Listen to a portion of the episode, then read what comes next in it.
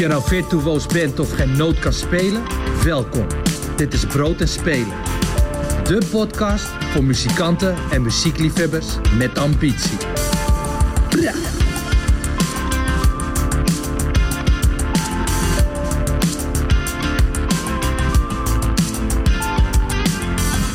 Welkom bij Brood en Spelen, seizoen 3, aflevering 17. De podcast voor ambitieuze muzikanten, nieuwsgierige liefhebbers en toevallige voorbijgangers. Mijn naam is Amber Roner en in deze eerste aflevering van de maand mei is het weer tijd voor onze vrienden van de grap. Met hun ga ik het onder andere hebben over het Vondelpark Openluchttheater. Want over een maand opent een van de mooiste podia van Amsterdam haar poorten. Met een divers programma aan dans, comedy en natuurlijk muziek. Wat komt er allemaal kijken bij het draaiende houden van een vrij toegankelijk podium?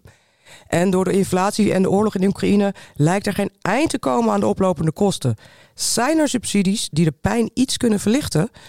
En nu er weer volop getoerd wordt, hoe ziet het dagelijks leven van een artiest er dan eigenlijk uit? Dit en veel meer bespreek ik met mijn gasten hier aangeschoven in het kantoor van Grap Amsterdam. Robin Aret, productieleider en programmeur van het Vondelpark Openluchttheater, voormalig tourmanager van Wies en werkzaam bij Lab Music en Down the Rabbit Hole. Martijn Munk, manager bij Day Four Management. En hij weet heel veel over subsidies, heb ik mij laten vertellen. En Marcia Savelkool, artiestennaam M Lucky, voorheen van Bells of Youth en de Jacks. De muziek die je hoort voegen we toe aan de Brood en Spelen Spotify playlist en een shout-out naar Music Maker, het vakblad voor de Nederlandse muzikant. En zij zijn partner van deze podcast. Kijk op musicmaker.nl voor de nieuwste ontwikkelingen op het gebied van apparatuur, hardware en software. Goedemiddag allemaal. Maandagmiddag 1 mei, een nieuwe maand. Marcia, ik begin bij jou. Waar kijk jij het meeste naar uit? Van vanavond of de rest van het jaar? Nou, deze maand. Het is 1 mei dat we opnemen. Oh, de lente. Ja, waren jullie gisteren en eergisteren ook heel high dat jullie alle kleuren heel mooi vonden? Ja, ja. Zeker. Dat het leven überhaupt weer mooi is. Ja, ik wil niet te gulzig zijn, maar als er nog één zo'n of meer van die dagen zouden kunnen komen, ben ik wel nog een keer high. En inspireert je dat ook extra voor het maken van muziek? Ja. Mooi. Dus er komt een mooi goed nieuwjaar voor jou aan als artiest. Ja, ik zit ook nu in de studio dus, en net verhuisd naar een nieuw huis vandaag. Dus daar zit ook een huisstudio in. Dus nieuwe muziek in een nieuw huis. Dus ik ren zo meteen weg als we klaar zijn met kletsen. Nou, wat heerlijk. Gefeliciteerd. Dankjewel. Goed begin van deze nieuwe maand en het prachtige seizoen wat eraan zit te komen. Robin, hoe is dat voor jou? Waar kijk jij het meest naar uit de komende maand? Ik kijk meteen het meest uit naar komende donderdag en vrijdag. Je zei het net al, begin juni gaan wij officieel open met het Vondelpark Openluchttheater. Maar dat betekent niet dat we daarvoor geen leuke dingen hebben. Wij doen in mei altijd een kleine festivalmaand waarin we kleine festivaldagen hebben. En daar beginnen we donderdag meteen mee. We hebben 4 mei hebben wij een herdenkingsconcert. En 5 mei het Kinderbevrijdingsfestival. Oh, ja. Dus voor de ouders onder de luisteraars, kom daarheen. Oh, trouwens, ik besef me nu dat dan is het alweer geweest als wij online komen. Ja, precies. Maar hou de agenda in de gaten. Ja, precies. Ja. Ja, zo gaat dat. Het is altijd even zoeken. Welke dag, welk tijdstip is het? Ja. Martijn, hoe zit dat voor jou de maand mei? Waar ben jij druk mee?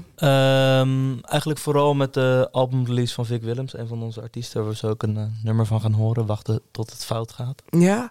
Die komt op 12 mei uit.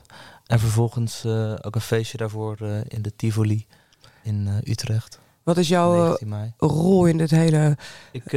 Ik manage Vic samen met Dennis van Leeuw, mijn collega. Yeah. Bij Day Four Management. En die plaat die brengen we samen met Excelsior Recordings uit. Dus... En zo'n releasefeestje, waar moet jij dan vooral op letten? Behalve dat die uit de hand loopt qua kosten. Nou ja, de voorbereiding van de show die ligt voornamelijk bij Vic zelf en bij zijn band en bij de boeker. Dat is Simeon van Tree Top Agency. En jullie ook niet onbekend hier. Nee, maar zeker niet. Die bereiden in principe die show grotendeels voor. Dus ik kom vooral genieten eigenlijk. Oh, heerlijk vooruitzicht. Ja, zeker. Ja. Jouw werk zit er dan een beetje op die avond. Lekker. Robin, ik wil heel graag bij jou beginnen, want ik zei toen de aankondiging, en je noemde het net zelf ook al. Het Vondelpark Openluchttheater, echt een van de mooiste podia van Amsterdam. Het gaat weer open. Vorig jaar heb ik een van jouw collega's ook aan tafel gehad. Maar dan nog één keer voor de mensen die echt geen idee hebben, er nog nooit geweest zijn en niet weten dat het bestaat. Vertel, wat is de magie van het Vondelpark Openluchttheater? De magie van het Vondelpark Openluchttheater. Ik denk dat, het zegt het eigenlijk al. Het mooiste stukje is natuurlijk eigenlijk dat het in de achtertuin van elke Amsterdammer ligt, namelijk in het midden van het Vondelpark. Het is super bereikbaar en het voelt een beetje als... we vergelijken het zelf altijd heel graag als een podium midden in Hyde Park in Londen of Central Park in New York. Dat hebben wij ook gewoon hier in Amsterdam. En het is een vrij toegankelijk podium. Dat betekent dat wij geen toegang vragen. We hebben vanaf de zomer hebben wij elke vrijdag, zaterdag en zondag hebben we een programma. Dat programma bestaat uit dans, uit comedy, uit klassiek, uit popmuziek, jeugdfestivals... noem maar op. Dus er is eigenlijk elke weekenddag weer iets te beleven voor elke Amsterdammer, inwonend en bezoeker. Ja, het is echt voor en door Amsterdammers, hè? Ja, zeker.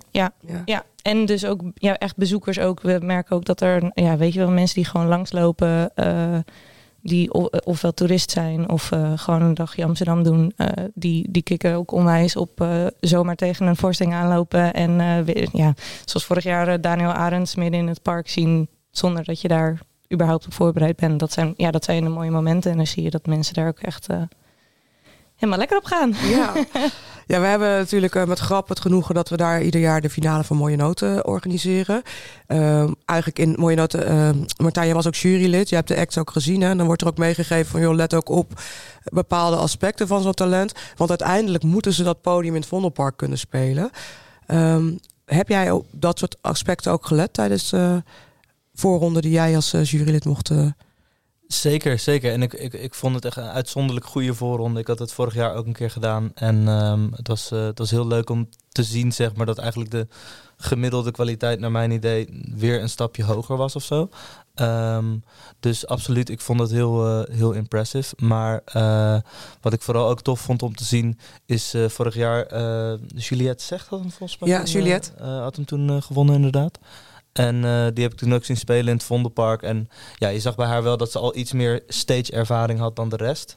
En ja, tuurlijk springen er altijd wel een paar uit die echt wat nadrukkelijker te zien zijn. Maar waar moet je op letten als artiest als je zo'n podium, als je de mensen voor je in wil pakken die dus langslopen, voor je neus blijven, wel of niet blijven staan. Waar moet je op letten? Zelf vind ik het altijd fijn als er wel enigszins interactie is. En dat zie je soms bij wat jongere artiesten. Zie ik dat nog een beetje missen. Dat je ziet dat die nog wat minder stageervaring hebben. Wat minder makkelijk met het publiek praten. Of met het publiek interactie hebben. En ik denk dat dat een ding is wat je echt leert door vlieguren te maken. Dus dat kan je ook niet verwachten van hele jonge artiesten. Maar... als ze dat kunnen, dan is dat wel heel knap. En dat springt er wel echt uit. En sommigen hebben er ook een uitzonderlijk talent voor. En dan zie je dat gelijk bij een eerste optreden al terug. Ja. Ja. Marcia, heb jij wel eens in het Vondelpark opgetreden? Ik geloof het niet. Nee. Niet als M Lucky in elk geval, maar volgens mij daarvoor ook niet. We houden wel contact. Ja, dit is meteen ook een netwerkmoment. Ja, heel goed. Ja. Ben je er wel eens geweest te kijken? Bij... vrienden, jeetje, ja, dit is heel erg. Ik ben me aan het bedenken of ik dit gewoon ken van mijn netvlies van het Instagram van mensen die daar spelen. Of dat ik er zelf geweest ben. Want ik ben er heel vaak langs het podium gelopen met een hond of iets dergelijks. Ja. Of, vooral een hond. Maar ik weet niet of er dan iemand op de bühne was. Nee, laten we zeggen van niet. Zal ik dan daar eens een keer naartoe gaan? Nou, dat lijkt me een hele goeie. Want Robin, je bent... we gaan het zo nog even hebben over het feit dat wat je doet als productieleider. Maar laten we dan meteen even naar jouw programma. Want je programmeert ook de muziek dit jaar. Waar let jij op? Hoe doe je dat voor een open... podium, waar we het net over hadden, vrij toegankelijk. Iedereen kan in en uit, met hond, zonder hond, met kinderen. Het is een heel gemêleerd publiek waar je voor speelt. Ja, zeker. Waar let je op als programmeur? Het fijne is wel dat we redelijk vaste stramine hebben in het programma. Wat ik net al zei, vrijdag, zaterdag, zondag. Elke vrijdagavond hebben we dans. Zaterdag overdag de jeugd/jongeren. En zaterdagavond comedy. Zondagochtend klassiek. En zondagmiddag is dan mijn programma moment. En dat is dan de popmuziek.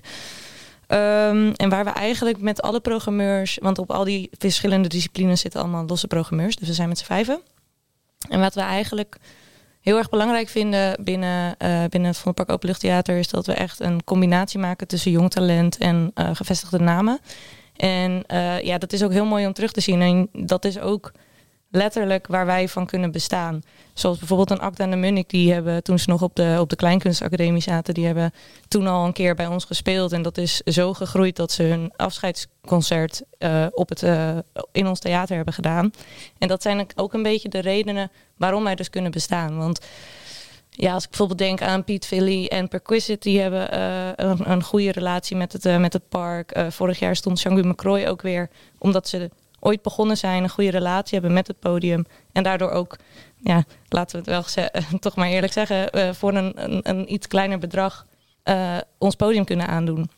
Want inderdaad, we zijn dus vrij toegankelijk. En de subsidies die hebben de afgelopen paar jaren flink tegengevallen. En dan moet je toch creatief programmeren. Ja, dit is meteen de productieleiderspet, denk ik ook. Ja, zeker. Het werkt elkaar een beetje in de hand. Ja, hoe vul je die rol als productieleider in voor het Vondelpark Openluchttheater? Ja, eigenlijk is een productieleider bij het Vondelpark Openluchttheater bijna een soort manager van alles. Ik heb 1 directeur boven mij staan waar ik heel veel mee overleg over beleid en invulling van het jaar. En verder heb ik dan het programmateam onder mij waar ik dan zelf een klein onderdeel van ben. De techniekproductie doen we eigenlijk gezamenlijk met z'n drieën, drieën.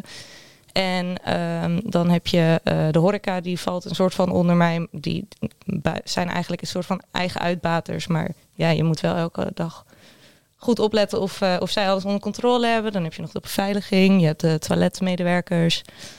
De vele vrijwilligers, ja, letterlijk de backbone van het theater. Dus ja, het zijn heel veel kleine facetten waar je dag uit bestaat. Dus ja, goede Excel-sheet is nodig. Kun je dan geen inkomsten uit horeca krijgen?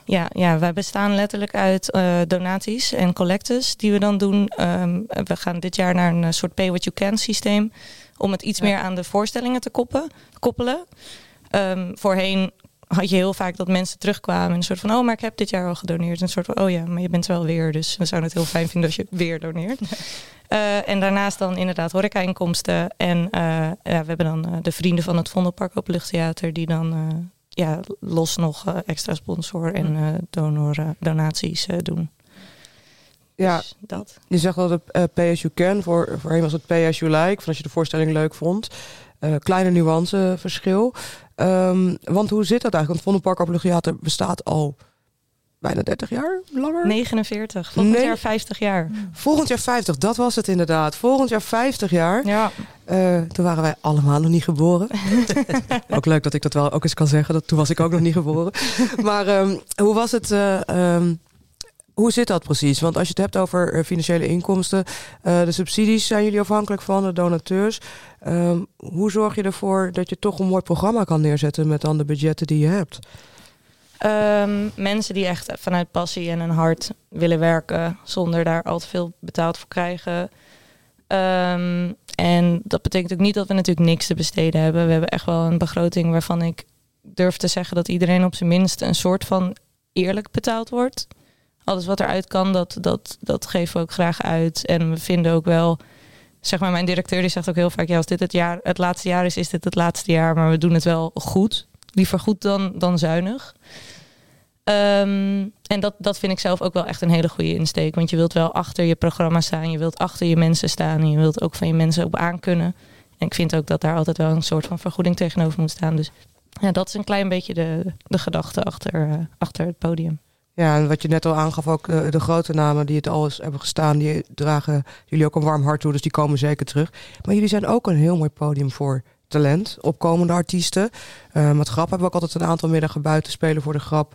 En natuurlijk dan die finale van Mooie Noten. En ik geloof zelfs nog een festival dit jaar. Maar wat is, maak jij als programmeur die verdeling? Dat je en talent en opkomende artiesten hebt en die hele grote namen? Hoe ik dat zelf aanpak is heel erg voor hoofdprogramma structuur op de zondagen. Nou vind ik dat vaak wel heel, hoe zeg je dat? statisch worden als dat elke week hetzelfde in, hetzelfde uit is. Dus ik ben ook dit jaar heel erg op zoek gegaan naar de samenwerkingen met boekingskantoren, met managementkantoren, labels. We hebben dit jaar een V2-presentsdag. We hebben een Docs-presentsdag.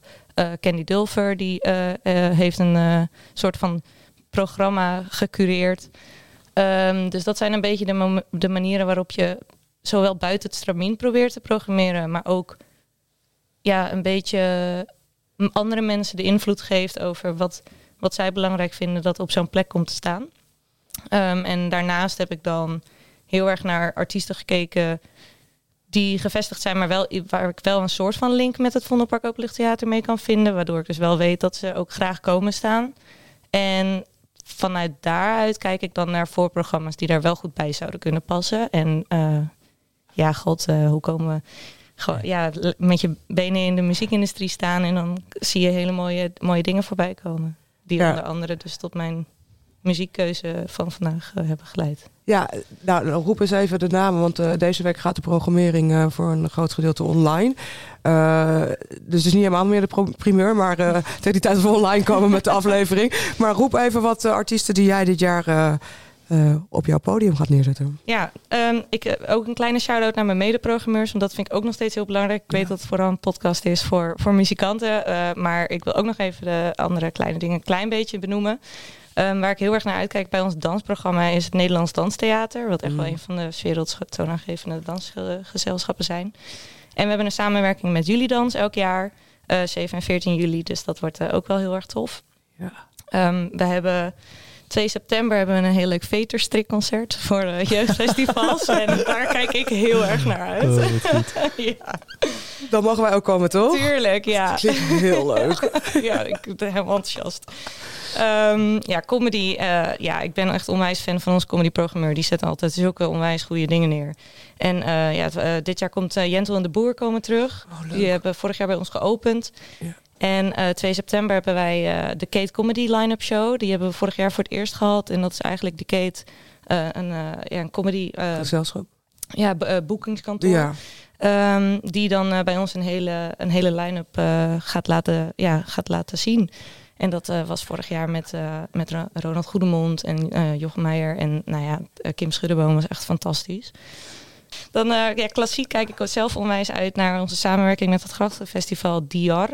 En dat is een Syrische, de Syrische Naras Al-Taki. Ik weet niet of ik het goed uitspreek.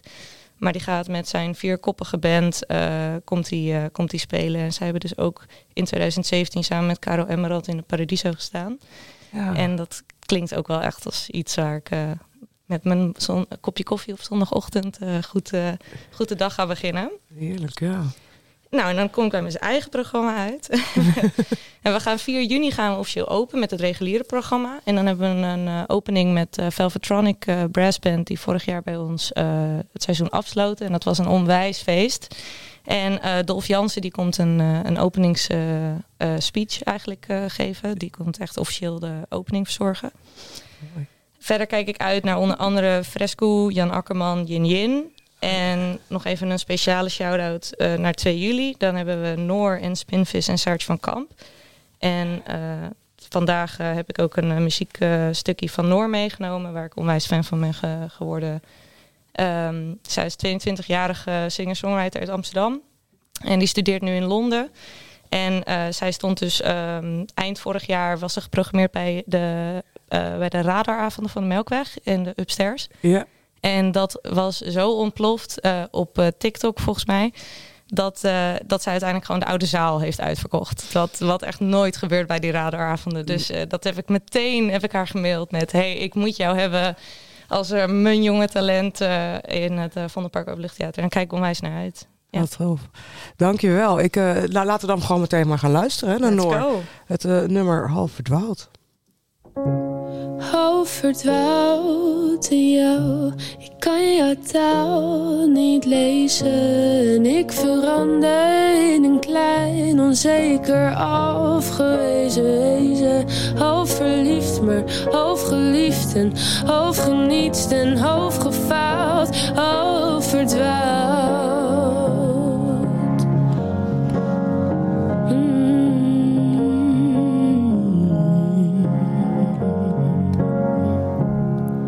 zodra je naar me kijkt. In al jouw eigenheid raak ik mezelf weer kwijt. Maar je verbergt iets in je stem. Of wil ik te graag iets zoeken en iets vinden wat ik nog niet ken. Want ik ben half verdwaald in jou. Ik kan jouw taal niet lezen en ik verander in een klein onzeker afgewezen wezen. Half verliefd, maar half geliefd en half genietst en half gefaald. Half verdwaald.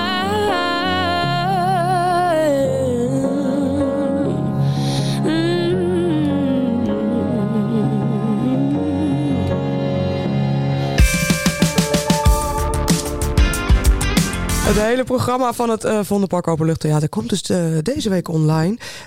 Dus dat wordt elke keer aangevuld als er nog nieuwe namen of veranderingen zijn. Dus laat het ook vooral. Ga vooral op de website kijken, vondelparkopenluchttheater.nl. En kom vooral langs om kennis te maken met de fijne mensen voor en achter de schermen. En om te genieten van alle mooie muziek, zoals dit van Noor. En aangezien we het hebben over mooie muziek, even naar onze artiest in het midden. Hallo, goedemiddag. Goedemiddag, Marcia. Mensen zullen je waarschijnlijk kennen van Bells of Youth.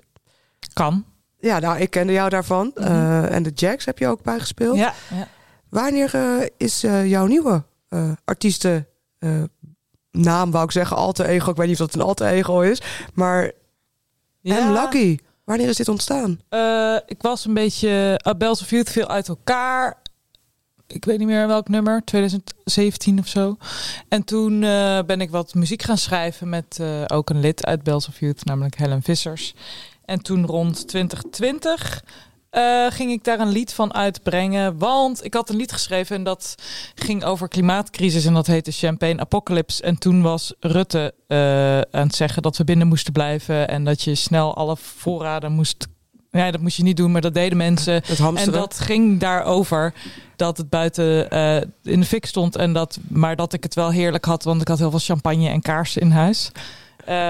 Dus een beetje hoe ik de millennial ging omschrijven in al die crisissen. En toen gebeurde dat dus. Dus toen ging ik dat uitbrengen. En daarna pas het album maken. En dat is dan afgelopen december uitgekomen. Ja. Gefeliciteerd nog. Mag nog net, hè? Mag nog net zo. Ja, het is nog een vrij nieuw album. Ik had de tijd om daar vanmorgen even uitgebreid naar te luisteren. Heel mooi album. Maar ik ben nog even benieuwd naar die periode daarvoor. Want jij zat bij Bells of Youth. Jullie gingen uit elkaar. Wat heb je in de tussentijd gedaan? Ja, zoals je net al zei, zat ik ook in de Jacks. Of dat heb ik gemaakt toen ik 14 of 15 was. Dus toen heb ik, 10 jaar lang de hele tijd donderdag, vrijdag, zaterdag gespeeld en platen maken. Dus toen iemand zei, we gingen ook niet echt uit elkaar met Bells of Youth, maar meer zo van, kom, we nemen even pauze. En toen dacht ik, chill, mag ik ook een keer zien hoe het is om weekend te hebben. En dat ging ik doen. En toen vond ik dat een tijdje leuk en toen eigenlijk helemaal niet. Toen werd ik ook ziek en toen ging ik muziek maken en toen voelde ik me weer beter. Dus toen vond ik het fijn om erachter te komen dat het geen vanzelfsprekendheid is om muziek te maken, maar dat ik het wel echt goed kan gebruiken. Dus bijna op therapeutische basis. Om gezond te blijven maak jij eigenlijk muziek. Ja, en ik wil me er niet aan vastleggen. Ik bedoel, ik hoef niet voor altijd muzikant te blijven, maar... Ja, dat was wel toen aan de hand. Ja. M Lucky, waar staat de naam voor? M is mijn initiaal, Marcia. En Lucky is omdat ik zo... Ja, kan je dat zeggen? Gezegend, bevoorrecht ben geboren in omstandigheden waar de wereld aan je voeten ligt en je alles kunt doen. En die overvloed die je misschien een beetje kan verstijven.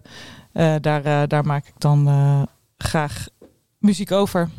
Mooi, ja. Merk ik, ja. Wat fijn. Even nog helemaal terug naar toen jij nog een kleine Marcia was. Ja. Is muziek jou met de paplepel ingegoten? Wist je altijd al dat jij eventueel artiest wilde worden? weet niet, ergens wel een klein beetje een voorgevoel, maar ik wist niet echt wat. Ik was wel altijd showtjes en dansjes en dingetjes aan het doen. En toen was het toch wel meer dat er een vrijdagmiddagclubje op school was. Dat ik een jaar of 10 was, dat mijn moeder zei, ga je dan ook niet auditie, want je speelt een instrument. Dat was wel normaal thuis, bij mij thuis. Dus ik speelde viool, want dat speelde mijn neef. En toen vrijdagmiddagclubje, toen heb ik voor viool geauditeerd. En toen zeiden ze, doe ook maar, zing ook maar eens wat. En toen zeiden ze, laat de viool maar liggen, kom maar zingen. En toen ging ik heel veel Guns N' Roses luisteren. En toen alsof ik Axl Rose was met de schoolband. En zo geschiedde. Wauw.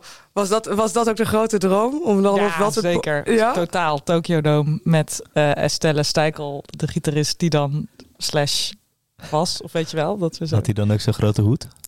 Nee. Nee dan wel niet. De custom Les Paul glimmende bedoeling. Lekker. Ja. Jij hebt toch...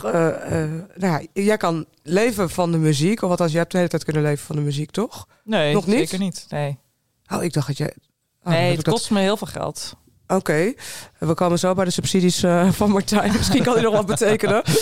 Maar wat is dan van alles wat je doet, wat je gedaan hebt ook al in de muziek, wat zijn de grootste lessen? Wat heeft het je gegeven? Oh, wat een grote vraag. Ik kan hem iets kleiner maken. Als je nu terug zou... toen je begon in de muziek en als je kijkt waar je nu staat... Mm-hmm. Wat zou je zeggen tegen de jonge Marcia die grote dromen heeft? Misschien is dat een grotere vraag trouwens, bedenk ik nu. Ja, dat is misschien is inderdaad wel een grote vraag. Ik vind het wel grappig. Inderdaad, als kind heb ik dan wel zo het telefoonnummer van Paradiso opgezocht en gezegd... Hallo, wij zijn de Jacks. En nou ja, gewoon dat dus goed. Dat zou ik niet afraden. Zo van, ja, boeien, doe gewoon. En dan zeggen ze, ja, nou, normaal overleggen we dat met de boeker, hoor. Ik zo, oké, nou, dan hoor je binnenkort van een boeker. Waar belde je dan naartoe? Naar de receptie? Ik heb echt geen... Ja, ik was 13 of zo. Okay. Oh, echt wow. Zo jong. Okay. Belde je dan 5 minuten later terug als boeker? Oeh, nee, zo... nee, ik was wel eerlijk. Ja. Nee, het was wel echt naïef enthousiast. Niet brutaal, denk ik. Niet, ja, precies. Heerlijk. Heerlijk, ja. Maar als je erop terugkijkt, had je dingen anders gedaan? Anders willen doen? Nou, ik dacht eigenlijk gelijk aan toen ik net zei dat het voor me heel veel geld kost, is dat ik juist... ik heb altijd in bands gezeten en toen heb ik altijd geroepen, ik ga nooit solo-artiest worden. Om heel veel redenen. En onder andere omdat ik dan de mensen uit mijn band moet betalen. Maar van welk geld? Ja, look at me now. Dus ja, er is wat subsidiegeld en coronasteun binnengekomen voor M Lucky, waar ik vet dankbaar voor ben. Maar dat heb ik gewoon direct aan iedereen om me heen uitgedeeld. Ja. Dus solo-artiest zijn is wel vreemd. Ja. Of ja, wel, nou ja. Wel, anders? Nee, ik vind het grappig dat ik dat ooit heb geroepen, dat ik dat niet wilde worden en dat ik het nu wel ben. Ja. Maar ik kan er nog niks over zeggen. Behalve dat het opvallend is. Maar dat kom ik dan later vast een keer op terug. Ja, precies. Nodig je gewoon weer uit. Dat ik niet had moeten doen. Ja. We zijn trouwens allemaal fan van jouw shirt. Wat je per ongeluk zei hebben aangetrokken. I don't give interviews. Nou ja, gelukkig doe je dat wel. Ik ben blij dat je er bent. Ik heb het wel bewust aangedaan. Maar daarna kreeg ik pas de vraag of ik... in de podcast wilde langskomen. Oh, wat goed. Ja. Hey, en jij geeft ook les op de Herman Brood Academie? Nee, ik regel dat iedereen een stage heeft. Oh, je regelt stages. Ja. Wat nice. Wat zijn de meest voorkomende stages? Bij een poppodium of bij een boekingskantoor of een managementkantoor of een podcaststudio of een stichting of een... nee, ja, dat eigenlijk. En voor de artiest is het lastigst om een stage te organiseren. Want... het is best wel gek al voor een... artieststudent op 40 uur in de week bij een artiest stage te gaan lopen. Dus die laten bij zichzelf stage lopen. Dus repetitieuren laten tellen. En, hoe werkt dat dan? Hoe loop je stage bij jezelf als artiest? Nou, dus dan zou ik bij M Lucky stage lopen en dan schrijf ik op. En toen heb ik bij Stichting Grap een podcast gedaan. En dat telt dan mee als een uurtje stage lopen. Weet je, zoals de SZP'ers dat doen. Ja. Ik heb een uurtje koffie gedronken. En dat uurtje factuurtje. Ja, precies. Ja. Nee, maar dat was netwerken. Dus dat telt mee voor je uren. Oké, toch. Maar nog even terug naar M Lucky, hoor. Want je zegt, je hebt vorig jaar december je album uitgebracht. Ik kende je nog niet. Ik heb je net vandaag ontdekt. Ik ben daar super blij mee. Echt tof. Hele mooie muziek. Maar ik ben nog wel even benieuwd. Wat moeten mensen over jou weten? Over jouw muziek? We moeten je allemaal gaan luisteren en leren kennen. Vertel. Dit is jouw moment om jezelf te pitchen. Pitch perfect. Right now. Ik lijkt me heel erg leuk om jullie te zien in een concertzaal. Want optreden is mijn lievelings. Kijk. Nice. Dus dan staan nu nog niet zo heel veel shows. In juni een aantal. Ik zal zorgen dat ze op de website staan.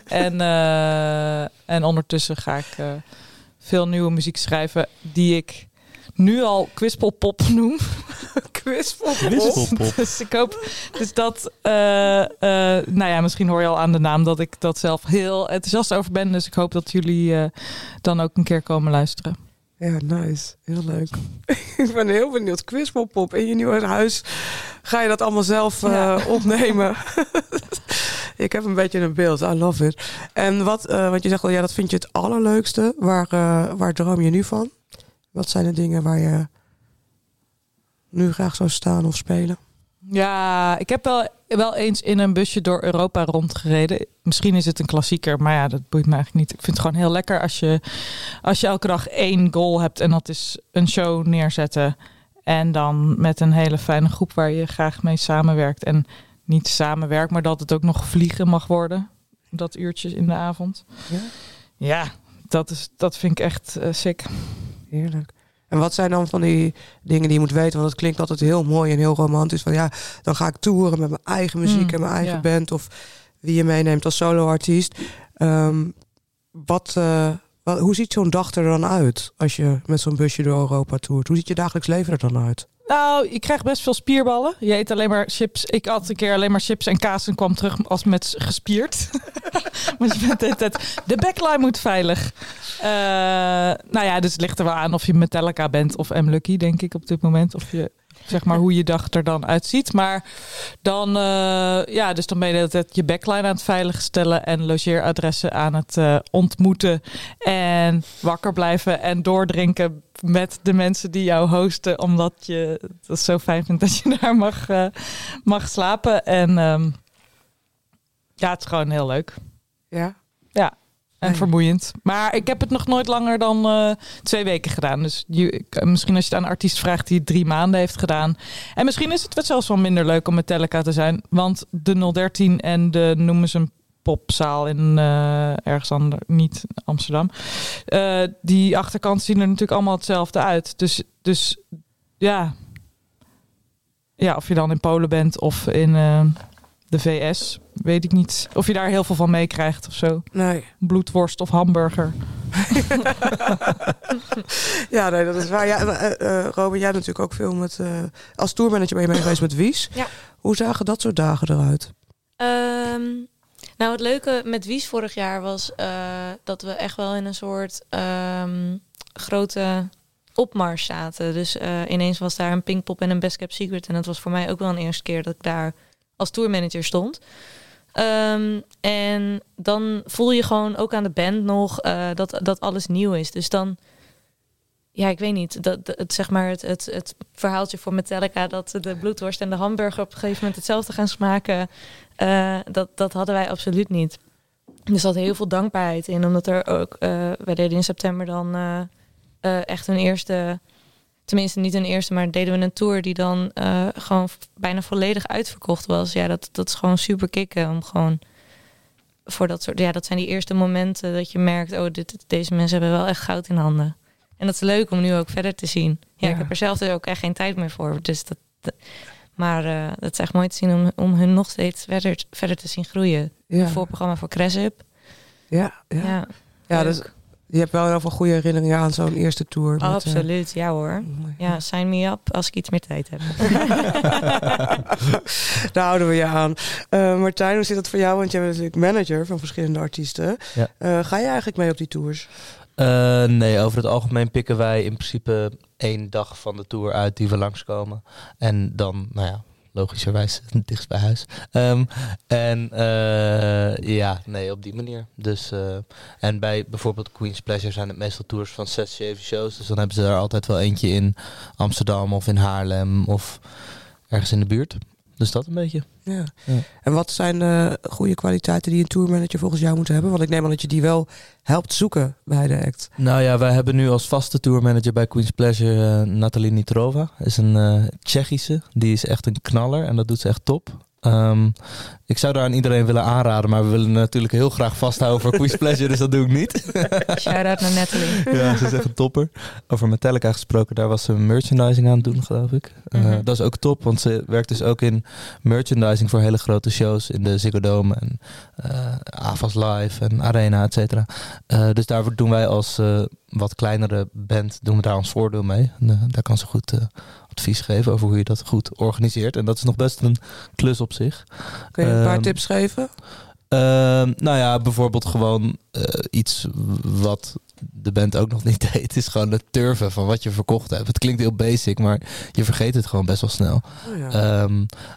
Gewoon een goede administratie daarop bijhouden, want het is gewoon een business. En zelfs op klein niveau verdien je daar nog best wel wat op. Dus dat kan toch weer, weet ik veel, een vijfde zijn van je volgende plaat aan kosten.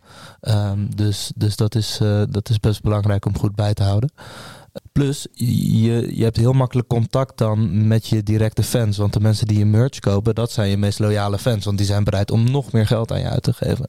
En dat is dus ook het moment vaak om even hun e-mailadres op te schrijven. En even te zeggen van, hey, wil je mijn nieuwsbrief ontvangen? Want dan hou ik je op de hoogte van als ik nieuwe merch heb. Of als ik nieuwe shows heb. Of als ik een nieuwe plaat heb. Ja. Dat soort dingen. Werkt dat nog steeds beter dan Instagram?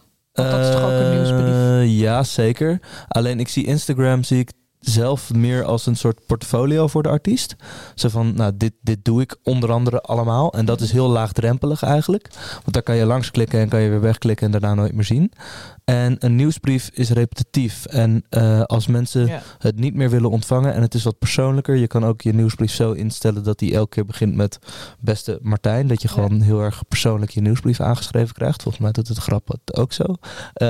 Maar in ieder geval op die manier. Ik kan me ook voorstellen dat de focus bij de twee verschillende manieren heel anders ligt. Ja, zeker. Het is een wat meer persoonlijk. Ja, ik lees misschien veel nieuwsbrief ook anders dan de Insta. Ja, weet ik veel hoe die eruit ziet. Ja, je bent dan in scrollmodus. Ja, precies. Over Wies gesproken. Ik vind dat Wies dat als een van de betere bands doet in Nederland. Absoluut. Ik heb, we gaan het er zo over hebben volgens mij, maar ik heb voor een subsidieaanvraag net een aanvraag voor hen gedaan, waarvan ik net een uurtje voor de show hoorde dat die is toegekend. Jee, gefeliciteerd. Ja, precies. Op dit moment weet de band het zelf volgens mij nog niet eens. Dus dat is wel. Het tijd dat we uitkomen heb je dat hem wel verteld, toch? Ja, dat wel, ja. Oké, goed zo. Zaterdag komen we uit, zorg dat je het voor zaterdagochtend verteld hebt. Ik heb net Bart geappt, de manager. Oh, gefeliciteerd. Dus, dat was nice. Maar qua merch doen ze het goed. Ja. En qua maar online presence. Qua hele branding hoor. Ik bedoel, daar kan Robin je ook meer over vertellen. Maar dat doen ze echt goed. Het is een soort van echt één kloppend, compleet plaatje. En ik denk dat Bart, hun manager, Bart Slangen, is daar ook wel echt key in. In de zin van, hij heeft een marketingachtergrond. En ze weet gewoon ook heel goed hoe je dat in elkaar moet zetten. En wat wel past, wat niet past, et cetera. Ja. Ja, en hun online presence is ook echt heel goed. Ja, Bart heeft ook wel eens hier gezeten. En Shanna ook al meerdere keren. Met alle korte filmpjes die ze maken. Hun merch, dan weer kerstballen, dan weer sokken. Welke van al hun merch is het meeste bijgebleven bij jou, Robin? Ja, ik hou echt van die sjaals. Oh ja. Ja, dat is die zijn top. Zo nice. Ja. Maar je ziet wel dat sjaals sowieso alom... mijn vriend heeft laatst de koe-sjaal die clubsjaals. Ja, van de koe. Nee, ik weet niet, het werkt gewoon goed bij mensen of zo. Ja, ik geloof dat ze een nieuwsbrief de Wieskrant noemen. Zoiets. Of dan... Ja, misschien speculeer ik nu. Nee, zoiets. En wat zij heel goed doen is die korte filmpjes online zetten. Absoluut. De Wiesminuut. De Wiesminuut, die bedoel ik. Ja, dankjewel. Ja. Je liet het even vallen net al, Martijn. Ik wil er zo met je verder over praten, want ik ook naar muziek luisteren. Maar wat is de meest gestelde vraag door artiesten aan jou als het gaat over subsidies? Dat is eigenlijk, kan ik een muziekvideo, kan ik daar subsidie voor aanvragen? En het korte antwoord daarop is nee. Het lange antwoord daarop is ja, mits je het onder een projectregeling doet. Dan kan het soms onderdeel zijn van, maar je hebt niet één aparte muziekvideoregeling. Kijk, dan gaan we daar zo over verder praten. We gaan eerst eens even luisteren naar M Lucky. Welk nummer van jouw album mogen ik voor je instarten? So He Invented a Lord. Wat moeten we weten over dit nummer? Moeten we er iets over weten? Nee, knal er maar gewoon in. Okay, veel. En dan chillen. Goed zo. Dobberend. Heerlijk. Gaan luisteren. M Lucky met So He Invented the Lord.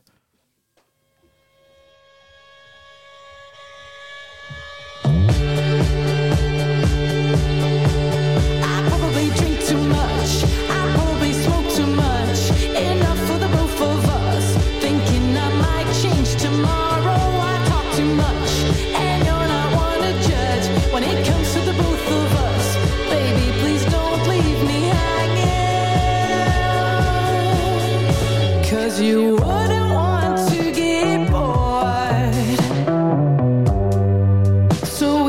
Lord, that feeling to come short, always run into the store, living is so hardcore.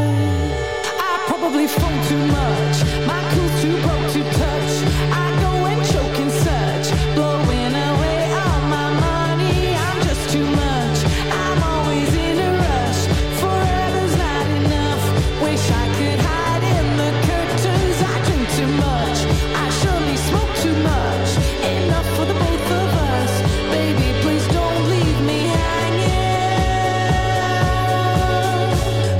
You wouldn't want to get bored, so we invented the Lord, the feeling to come short. Ja, Martijn, je zei lekker nummer. Zeker. Goed zo. Absoluut. Toch fijn dat we gevraagd hebben om even je eigen muziek te promoten, Marcia. Ja, bedankt. Heerlijk. Luister dat hele album, vooral ook op Spotify. En kom langs naar die shows die ze online gaat zetten. Heel lekker. Ja, ik help je een beetje. Vind ik fijn. Martijn, als onderdeel van een project kan ik wel subsidie aanvragen voor een videoclip. Dat was het langere antwoord. Ja, dus dat verschilt een beetje per regeling natuurlijk. Maar bijvoorbeeld bij een regeling die door veel beginnende muzikanten en artiesten wordt aangevraagd, is Sena Muziekproductiefonds. Daar kan het helaas niet. Maar bijvoorbeeld bij de marketingregeling van Dutch Music Export kan het wel. Al moet je ook niet je hele budget daar aan opmaken. Bij AFK zou het eventueel kunnen als er ook een duidelijke toegevoegde waarde zit aan de video. Dus van waarom is deze video van belang in je promoplan? Maar ook bijvoorbeeld een regeling als de regeling van Urban Projecten bij Fonds Podiumkunsten. Die programma Urban Projecten, dat is een regeling van grofweg 10.000, 15.000 euro wat je daar kan aanvragen. Wat zijn Urban Projecten? Ja, Urban Projecten. Ze gebruiken het als een soort verzamelterm. Ik geloof dat er op de site zoiets staat van Urban Projecten zijn projecten die ze voortkomen uit de grootstedelijke maakcultuur. Whatever that may be. Maar goed, het is zeg maar, ze proberen het niet af te kaderen als hip-hop of R&B of soul of iets in die contraien, maar meer als alles wat uit de grootstedelijke maakcultuur komt. Ja, sorry, ik kijk er ja. Het is goed dat je het herhaalt. Ik heb hier laatst met in een hiphop aflevering ook van ja, urban zeggen we eigenlijk niet meer. Nee, dus omdat het inderdaad zo'n samenvoegsel is van alles wat we niet onder pop kunnen plaatsen. En dat wordt dus heel snel de hiphop, R&B, soul. Absoluut. En ik ben het ook helemaal met de afschaffing van die term eens, omdat het soort van ja, het is heel erg generalizing. En ik denk als je en in de praktijk, als je ziet welke artiesten daar een toekenning ontvangen, zie je vaak dat het die artiesten zijn waarvan je verwacht dat die onder die noemer vallen, inderdaad. Maar ja, het is gewoon heel vaag. Ja. We moeten het een naam geven. Anyways, het is een subsidie iets, dus dat is altijd goed. Nog even in het kader van een korte masterclass. Want altijd lekker als mensen meer weten over subsidies. Eerst even over wat je net vertelde. De videoclip. Is dat nog een ding überhaupt? Of is dat weer een ding? Nou ja, ik denk dat je het wel wat breder moet zien tegenwoordig. Dus videoclips worden heel erg hergebruikt natuurlijk ook op social media en nou, op YouTube, maar ook TikTok en waar je allemaal video's kan delen. Ik denk wel dat op social media tegenwoordig wel een beetje het credo is, hoe persoonlijker, hoe informeler, hoe minder geproduceerd het eruit ziet, hoe beter eigenlijk. Want je ziet toch dat dat vaak beter gaat in het algoritme. Maar video's worden zeker nog wel gemaakt, ook omdat artiesten het vaak zien als een soort van ja, creatieve artistieke toevoeging aan een hele pakket aan, van rondom een album of rondom een EP. Maar het is ook een dure hobby. Over het algemeen zijn de regisseurs en de hele crew die eraan meewerkt ook flink onderbetaald. En dat heeft ook simpelweg met het budget vanuit de artiesten te maken. Dus ja, voor regisseurs is het vaak ook een beetje een liefdeproject. Ja, liefdeproject. Meer dan een financiële inkomstenbron. Ja. Ja, dus ja, het gebeurt zeker nog wel. Ik ken bijna geen enkele artiest die nooit een video heeft gemaakt. Maar het is wel duur. En ik zou vooral aanraden om het een beetje te hergebruiken. Zoveel mogelijk. Ja. Op verschillende plekken. Ja, een goede tip. Als je kijkt naar de verschillende subsidies die er zijn. Waar start je eigenlijk als beginnend artiest? Nou, ik denk dat die SENA-regeling een hele goede is om mee te beginnen. Het is een redelijk laagdrempelige regeling. Er is niet echt ze stellen niet echt een ingangseis. Ik bedoel, je moet wel een beetje weten wat je doet. Er wordt wel verwacht dat je gewoon een team om je heen hebt. Of in ieder geval daarover nadenkt. Kijken naar hoe ga je de muziek promoten. Hoe ga je de muziek exploiteren. Dus hoe komt het op vinyl uit, komt het op cd uit. Hoe zorg je ervoor dat die cd's ook daadwerkelijk verkocht worden? Hoe ga je je live shows regelen? Met wie neem je op in de studio? Ik denk dat jij wel eens een aanvraag hebt gedaan, toch? Bij het SENA-fonds. Ja. Ja. De meeste artiesten hebben dat wel eens een keer gedaan. Dus dat is meestal een goed startpunt. Ja, en ik moet zeggen dat er ook wel wat projectregelingen zijn op regionaal niveau. Afhankelijk van waar je zit in het land natuurlijk. Bij AFK heb je mijn eerste aanvraag. Dat is best wel een goede regeling. En ook alleen ook wel heel overvraagd.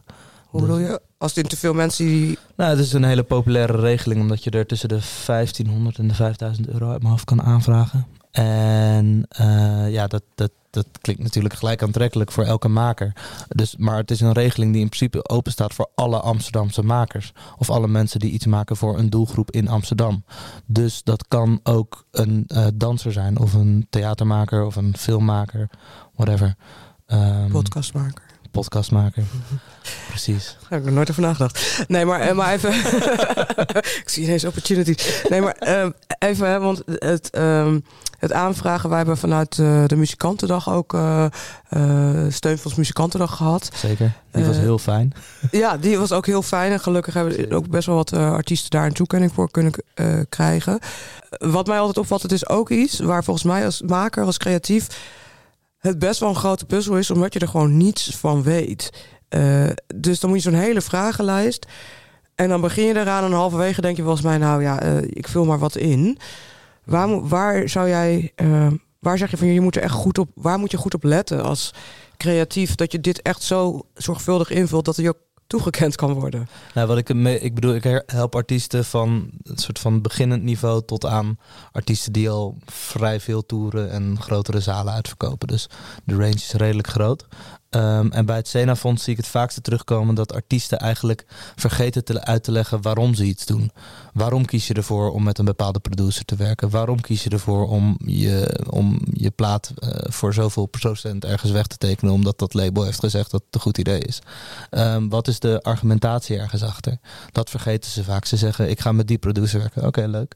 Mm. Dus eigenlijk jezelf de waarom-vraag blijven stellen bij alles wat je opschrijft, kan je al een aantal stappen verder brengen in zo'n aanvraagproces. Dus als ik soms zie dat iemand het helemaal goed uitlegt en dat hij eigenlijk alleen die extra vraag vergeet te stellen, ja, dan meestal ga ik die artiest dan niet helpen, maar dan zeg ik gewoon, oké, doe dat nog even en dan kom je er zelf al uit, weet je wel. Ah, ja. Dan hoef ik ze niet te helpen. Maar ja, dat is eigenlijk het meest voorkomende ding. Ik heb daar wel veel van geleerd trouwens, als artiest zijnde, om subsidieaanvragen te schrijven, omdat je de hele tijd terug wordt waarom en je wordt er helemaal gek van. Ja. Ja. Maar het maakt voor jezelf al duidelijk, ja, fuck ja, omdat ik dit... Ja. Nou, ik vind het wel een... het is wel, ik vind het wel een goede tool om erachter te komen waarom je dit wil. Ja. Ja, tuurlijk. Zeker. En het zorgt er, ik merk heel vaak bij artiesten, of ik ze nou wel of niet help, ik merk heel vaak dat artiesten uiteindelijk zeggen van ja, het is eigenlijk best wel lekker, omdat ik reflecteer echt op mijn eigen plan. En ik kijk echt naar mijn eigen plan en ik zie, oh, maar wacht, daar laat ik nog steken vallen. Of daar kan ik nog verbeteren. Ja, en dat is heel nuttig uiteindelijk. En ja, dat betreft een goede oefening. Ook als je de toekenning, als het niet toegekend wordt, zeker, dat je daarna zeker trots kijkt. Dat is soms even heel zuur. Toch nog van waarde. Ja. Ja, en vergeet ook vooral niet dat als je één subsidieaanvraag schrijft en bij de ene regeling werkt het wat anders dan bij de ander. Je kan het niet helemaal copy-pasten. Maar als je eenmaal een plan hebt, dan kan je dat vaak een klein beetje omschrijven en dat ook weer voor een ander fonds indienen. Zo, ja, er zijn best wat fondsen in Nederland. Ja, er zijn er veel meer dan we ons misschien... Zeker, de NH-popregeling is ook nog wel een goede om te benoemen. Dat is voor specifiek Noord-Hollandse muzikanten. Okay. Gezien we hier in Amsterdam zitten. Uit mijn hoofd een regeling van ongeveer €1000. Die je kan aanvragen voor het uitwerken van een EP. Het maken van een video. Kan ook een soort projectregeling eigenlijk. Je kan ook een release evenement mee doen. Of dat soort dingen eigenlijk. En moet je daar dan ook rekening mee houden met dat hele team wat je om je heen hebt? Zijn er daar ook regelingen voor als je... Hoe bedoel je precies? Of? Nou ja, op een gegeven moment ben je groot genoeg inderdaad die manager te hebben, die tourmanager, de technicus, de promotor, de boeker. Zit dat ook in dat soort regelingen? Of is dit vooral bedoeld voor het maken van... Verschilt. De meeste regelingen zijn wel hoofdzakelijk gericht op het maken. En er zijn niet echt regelingen die de industrie om de artiest supporten. Ministerie van OCW, spits je oor. Maar dat is er helaas niet. Je hebt wel sommige regelingen zoals bijvoorbeeld de marketingregeling bij Dutch Music Export. Of de upstream regeling bij Fonds Podiumkunsten. Die is voor wel wat verder gevorderde artiesten. Die regelingen die zijn geschikt voor bijvoorbeeld een plugger betalen als je freelance een plugger inhuurt of een PR-agent. Bijvoorbeeld in het voorbeeld van Wies, die werken met Lab als label. En die hebben daarnaast een aantal freelancers om zich heen. En die worden dan uit zo'n regeling onder andere betaald. Oh ja. En ook een stukje eigen investering van de band. Mooi, ja. Het is goed dat er is. Je moet dus even zoeken naar de juiste. Wat past bij jou als act? Ook waar je staat in je carrière. Zeker. En als ik jou zo beluister, Marcia, moet je dus vooral ook... ga het gewoon doen, want je krijgt veel helderder voor ogen. Ga het gewoon eens doen, zo'n subsidieaanvraag. Om voor ogen te krijgen wat je plan eigenlijk is... en waarom je de dingen doet die je doet. Ja. Heb ik dan nog iets vergeten te vragen? Oh, en nog misschien, want nu zijn we heel Amsterdam-minded... maar misschien is het wel nationale luisteraars... dat ik me kan voorstellen dat de concurrentie... Ja, dat is er gewoon nou eenmaal... in Amsterdam veel dat de kans... Ja, dat er veel meer andere mensen ook aanschrijven in Amsterdam... voor een NH-pop en AFK. Dus als je in Eindhoven woont, dat het misschien al een stuk... makkelijker gaat, weet ik niet. Maar... Nee, maar er zijn wel ook andere regelingen op verschillende lokalen. Ik weet dat bijvoorbeeld Pop in Limburg, die heeft volgens mij hebben regelingen beschikbaar. Ik weet dat er in Den Haag heb je Popradar. Die hebben een music supports regeling van iets van €2000 in mijn hoofd. Die heb ik ook wel eens aangevraagd. Dat is een hele fijne regeling voor Haagse muzikanten. Ik weet zeker in het noorden... De coöperatie van Utrecht heeft ook wel eens regelingen gehad. Dus ja, goed de nieuwsbrieven in de gaten houden, zou ik zeggen. Is er eigenlijk een website waar al die regelingen bij elkaar staan? Voor? Nee, niet echt. Er is er wel eentje, maar dat is er zo en dan moet je weer een abonnement afsluiten. En dan, ik vind dat een beetje een... Geeft BAM niet soms een overzicht? Ja, BAM heeft wel eens een overzicht, inderdaad. Ik zit zelf bij het bestuur van MMF ook, Music Managers Forum. En daar zijn we bezig met een soort goede... back-office aan informatie voorzien daarin. En ook een beetje de soort van de to-do's en best practices en et cetera, dat soort dingen. Dus zeker bij dat soort organisaties kan je dat zeker checken. En bij de fondsen zelf ook. Hè. De fondsen zijn over het algemeen goed bereikbaar. Bijvoorbeeld bij Fonds Podiumkunsten. Dat is uiteindelijk het grootste fonds in Nederland voor podiumkunsten. Ja. Daar kan je best wel wat informatie krijgen, ook over andere fondsen. Ze zullen je niet uitleggen hoe die regelingen werken, maar ze zeggen wel, kijk ook even bij het AFK als je in Amsterdam zit. Kijk ook even bij Popradar als je in Den Haag zit. Dus ze weten wel redelijk wat van andere fondsen waar je mogelijk terecht kan. En er staan gewoon telefoonnummers op de site. Dus vooral ook bellen en mailen en vragen stellen. En deze mensen worden ervoor betaald om jou ook een stapje verder te helpen. Oh ja, dat is wel een goede tip. Soms is het zo abstract allemaal en dan is het heel fijn dat je iemand heeft. En ik bedoel, ik bel ze ook niet plat, want de meeste informatie vind je gewoon op de site. Ja, ja. Maar, en niet 5 dagen voor de deadline. Precies. Maar ze helpen je heel graag als je vragen hebt die niet op de website staan. Mooi, dankjewel. Dus, hoe ben jij hier ooit zo... Hoe komt het dat jij je zo... Was dit een moedje of vind je het vooral heel leuk om hier mee bezig te houden? Ik vind het best wel... Het begon een beetje begin corona eigenlijk. Dus ik begon in januari 2020 bij Day Four. En als assistent van Dennis. En toen brak corona los in maart. En hadden we weinig live inkomsten. En had ik een soort van een side business nodig eigenlijk om... management te kunnen blijven doen. Dat is het eigenlijk. En ik wist al wat van subsidies, omdat ik wel eens wat had aangevraagd voor een artiest. En op die manier een beetje er verder in gegaan en connecties uitgezet. En toen, de eerste voor wie ik het ging doen, was toen Stien. Voor Vrouwtje Bauma, die nu samen met Stijn Kierkos Pantel heeft. Dus dat. En op die manier een beetje. Ja. En zeker geen moedje, het is heel leuk om te doen. Je leert heel veel van plannen. Je ziet heel veel plannen voorbij komen. Super interessant. Heel interessant om ook vooral te zien hoe een hardstyle-artiest zijn plan aanpakt ten opzichte van een Wies, ten opzichte van een Stien of een hip-hop-artiest of whatever. Ja. Dus zeker. Leuk. Zeker. En jouw nummer staat ook gewoon op de website voor een kop koffie, toch? Zeker. Of een mailadres mag ook. Ja. Of via de socials. Precies. Hey, jij mag ook nog even je eigen artiest natuurlijk pluggen. Want je vertelde natuurlijk al even over het releasefeestje wat eraan zit te komen. Maar vertel over Vic Willems. Vic is een Utrechtse singer-songwriter. Wij werken al met hem sinds... 2017 uit mijn hoofd. En in 2020 kwam zijn eerste album uit. Nu komt zijn tweede album uit. Wacht tot het fout gaat. En een releasefeestje in Tivoli, 21 mei. Zet hem alvast in je agenda. Dankjewel. We gaan luisteren naar Vic Willems met Wachten tot het fout gaat.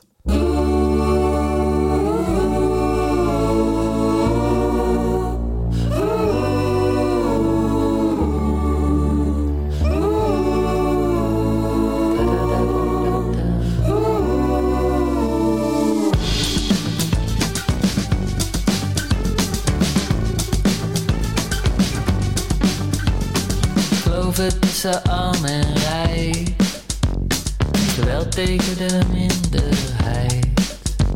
De halve wereld staat in brand en ik zit rustig op de bank. Te wachten tot het fout gaat, wachten tot het fout gaat, wachten tot het fout gaat, wachten tot het fout gaat. Dus steek ik mijn kop weer in het zand. Dan is er even niks meer aan de hand. Zolang het nog niet bij me op de stoep staat, doe ik alsof het goed gaat. Psychopaten op de troon, vinden het maar heel gewoon. Nazi's op het internet en ik lig rustig in mijn bed. Te wachten tot het fout gaat, wachten tot het fout gaat, wachten tot het fout gaat, wachten tot het fout gaat.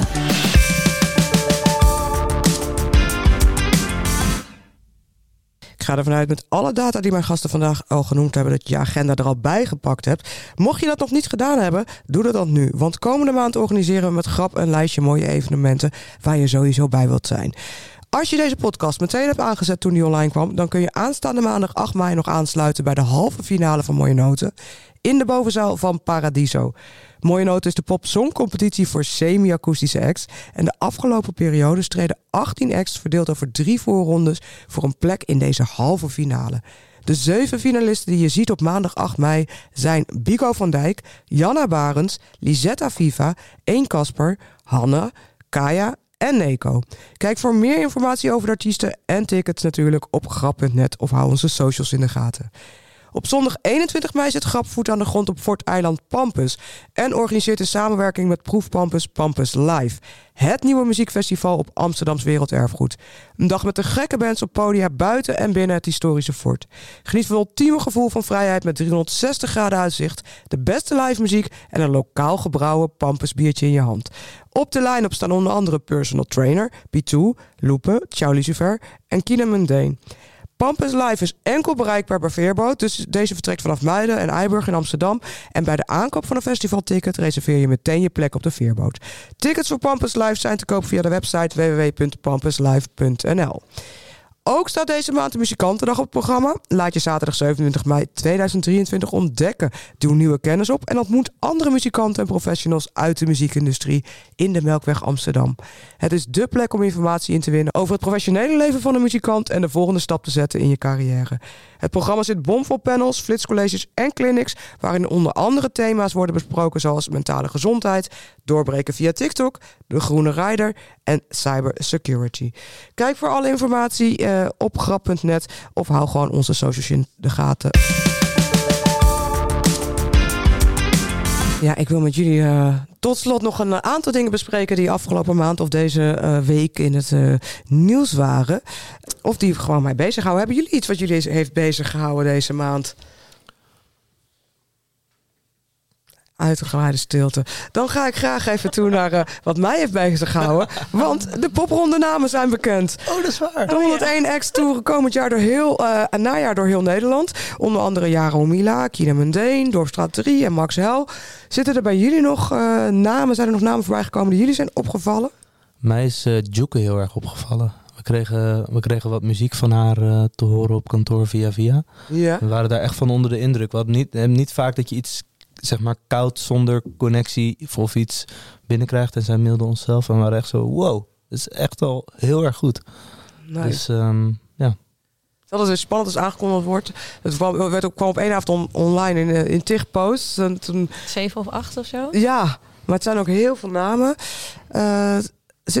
Zitten bij jou, heb jij al gekeken? Ja, ik zag Dorpstraat 3 voorbij komen. Die staan onder andere ook als voorprogramma voor Yin Yin bij ons in het theater deze zomer. Ja. Het stal van Ronald Keizer. Ja, dus absoluut. Ja. Ja, Ronald Keizerdag. Ja, precies. Ja, heerlijk.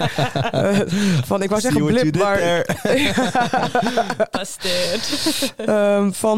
wou zeggen blip, maar zo heette ze niet meer. Ze heette EBB, ja. Ja, daar dan toch over gesproken. Heb jij het popronde gespeeld eigenlijk? Ja, iets van 4 jaar van mijn leven. 4 jaar? Zeker. 4 jaar. Echt? Ja, ja. Oh, ja, tuurlijk. Maar hoe was dat? Ik vond het leukst toen het geen COVID was. Ja. En dat wil ik echt niet helemaal aan de COVID laten de schuld geven. Maar ook aan misschien het verschil tussen 20 of 30 zijn. Ja, who knows? Alsof 30 zijn nu niet leuk is of zo. Maar ik vond het vroeger echt heel, heel vet. En ging me gewoon nooit thuis slapen. Die laatste edities... Maar volgens mij bij andere artiesten dat ook hoor. Met die laatste edities... Ja, ik zeg edities omdat ik voor 20 geselecteerd werd. Toen mocht je nog een keer... Omdat je toen geen rol had gespeeld... Mocht je nog een keer meedoen. En dat die laatste... Uiteindelijk zijn die shows zo verplaatst dat ik in 2... Nou ja, ik weet niet meer. 21. Alle jaren echt 2,5 jaar ermee bezig was. Maar een heel ander gevoel. Want ik heb niet echt die andere bands leren kennen. Of in de nek gevlogen. Want dat mocht niet. Want je had een mondkap aan. Ja, of weet ik veel. Ja, dat was gewoon was kleinschaliger. Ja, weinig publiek.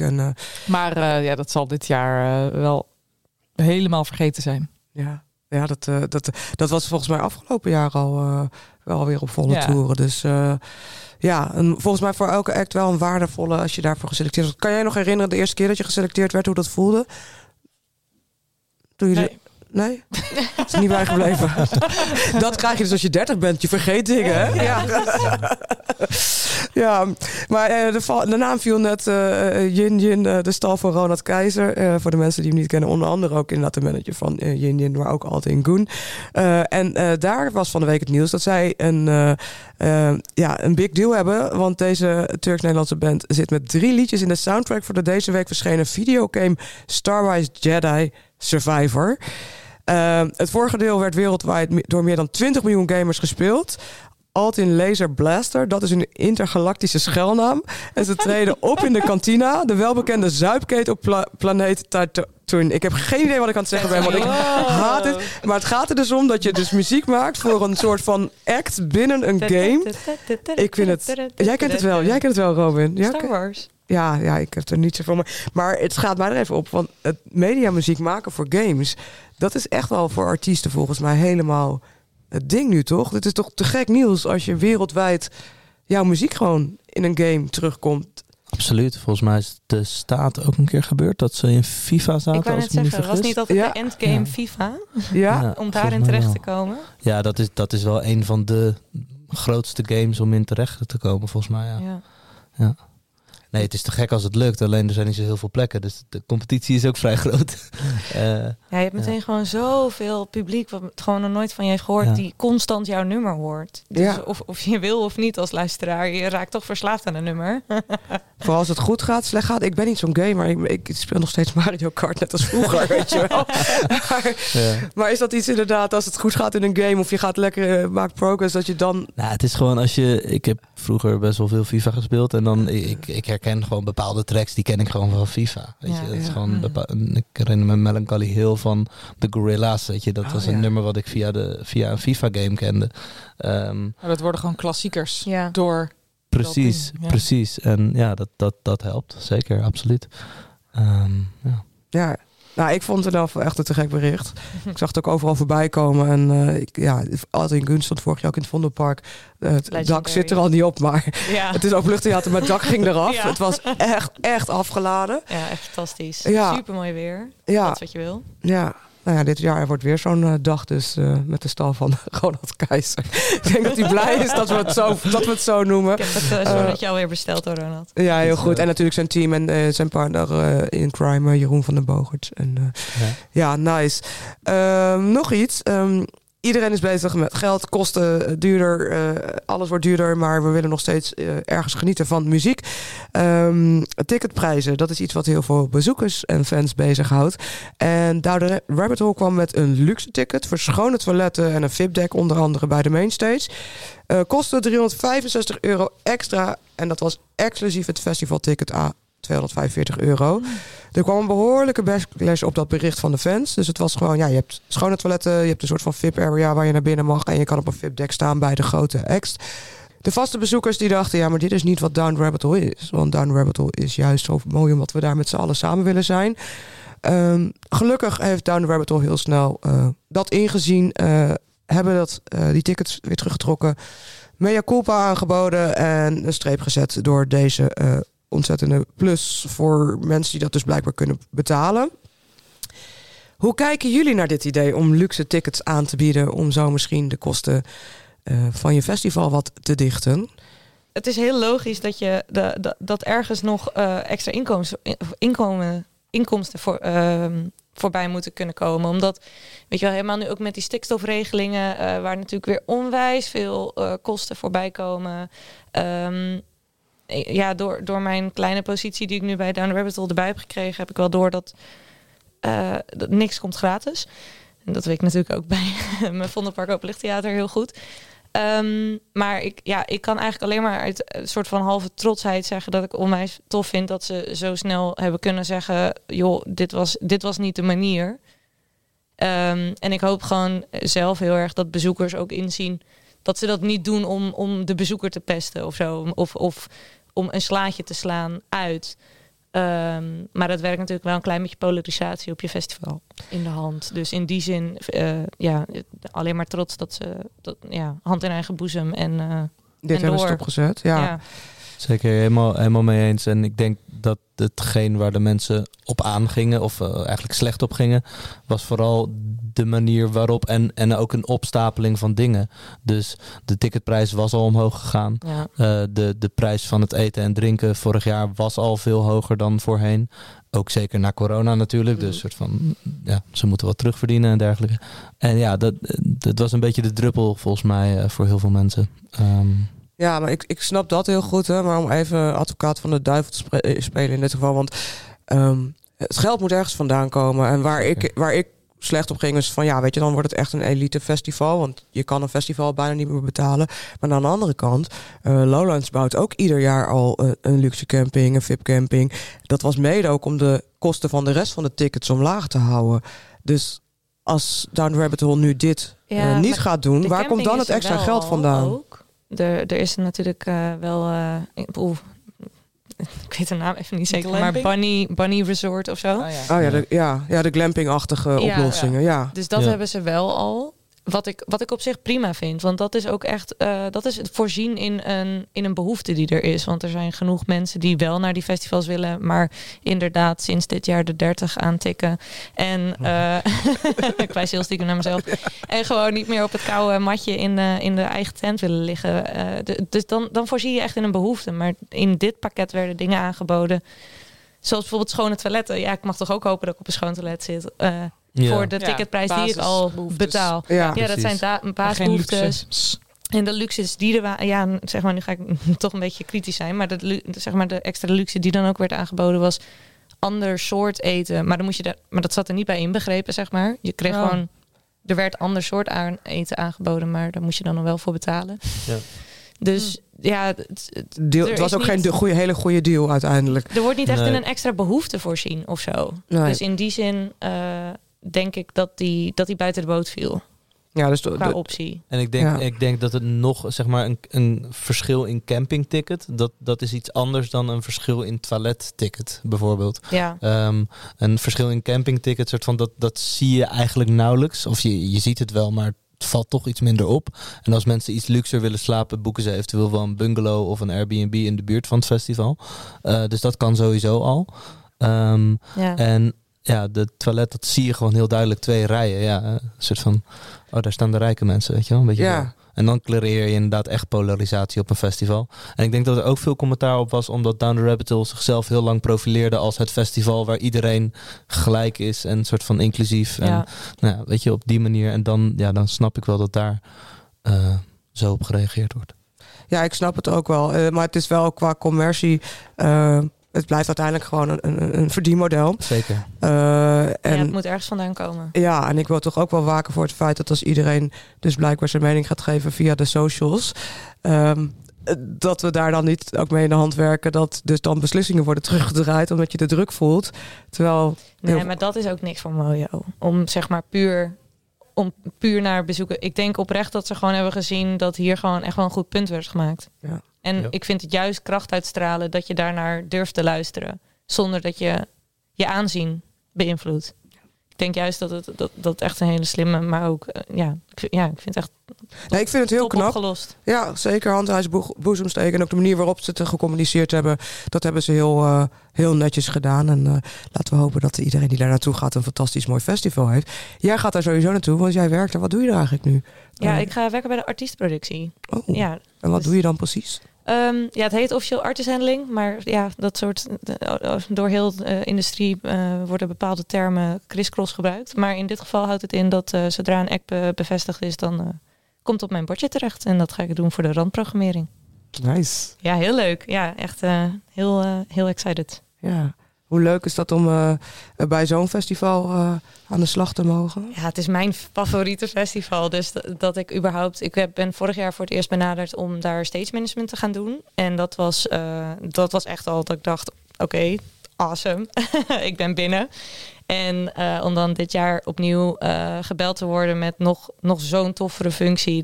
Dat is gewoon onwijs mooi. Ja, een soort van kers op je carrière-lijstje. Ja, gefeliciteerd. Thanks. Lekker. Dankjewel. Down the Rabbit Hole, ga jij er naartoe, Martijn? Zeker, absoluut. Het is, om te werken of gewoon te genieten? Allebei. Dat kan samengaan natuurlijk. Ja. Zeker, absoluut. En ik hoop heel erg dat de Stromae komt.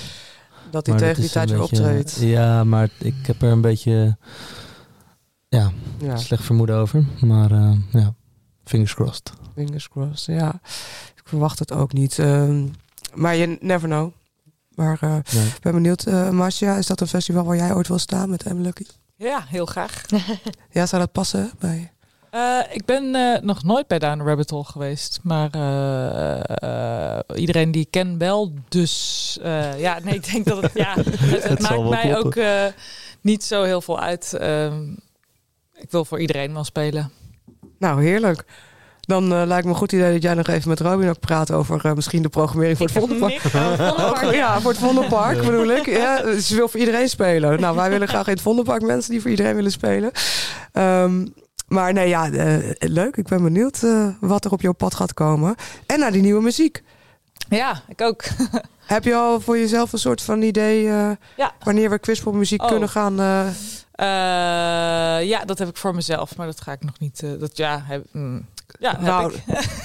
volg maar. Ja, gewoon. Hè? Ja, overal. En dan ga je vanzelf lezen waar ze speelt en wanneer de muziek uitkomt. Ja. Lekker. Hey, dank allemaal voor jullie aanwezigheid. Ja, bedankt. Jullie bedankt. Ik dank mijn gasten Robin Aret, Martijn Munk en Marcia Savelkool.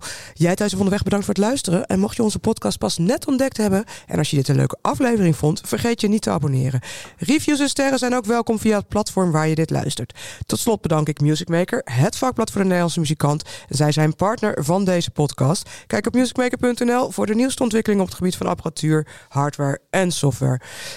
Ik heb een nummer voor jou als laatste van deze podcast. Want hij bracht afgelopen maand zijn nieuwe album uit. En er is dus deze week aangekondigd dat hij ook een van de namen is voor de popronde in het najaar. Zijn debuutalbum heet Sacrifices. Ik heb het over Gio Kretz. En de single van zijn nieuwe album is Times Like These.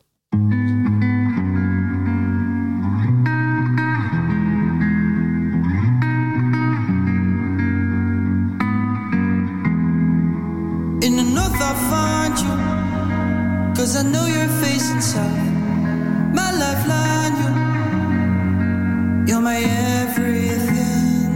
I'll be there before the winds turn into doubt. I'm behind you, smooth sailing. Don't stop from beginning what it is we need to do. Halfway in the middle, got no time to lose.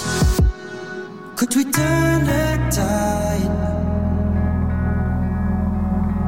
Cross rolling seas. I can't take this any longer. I'm drowning deep in times like these.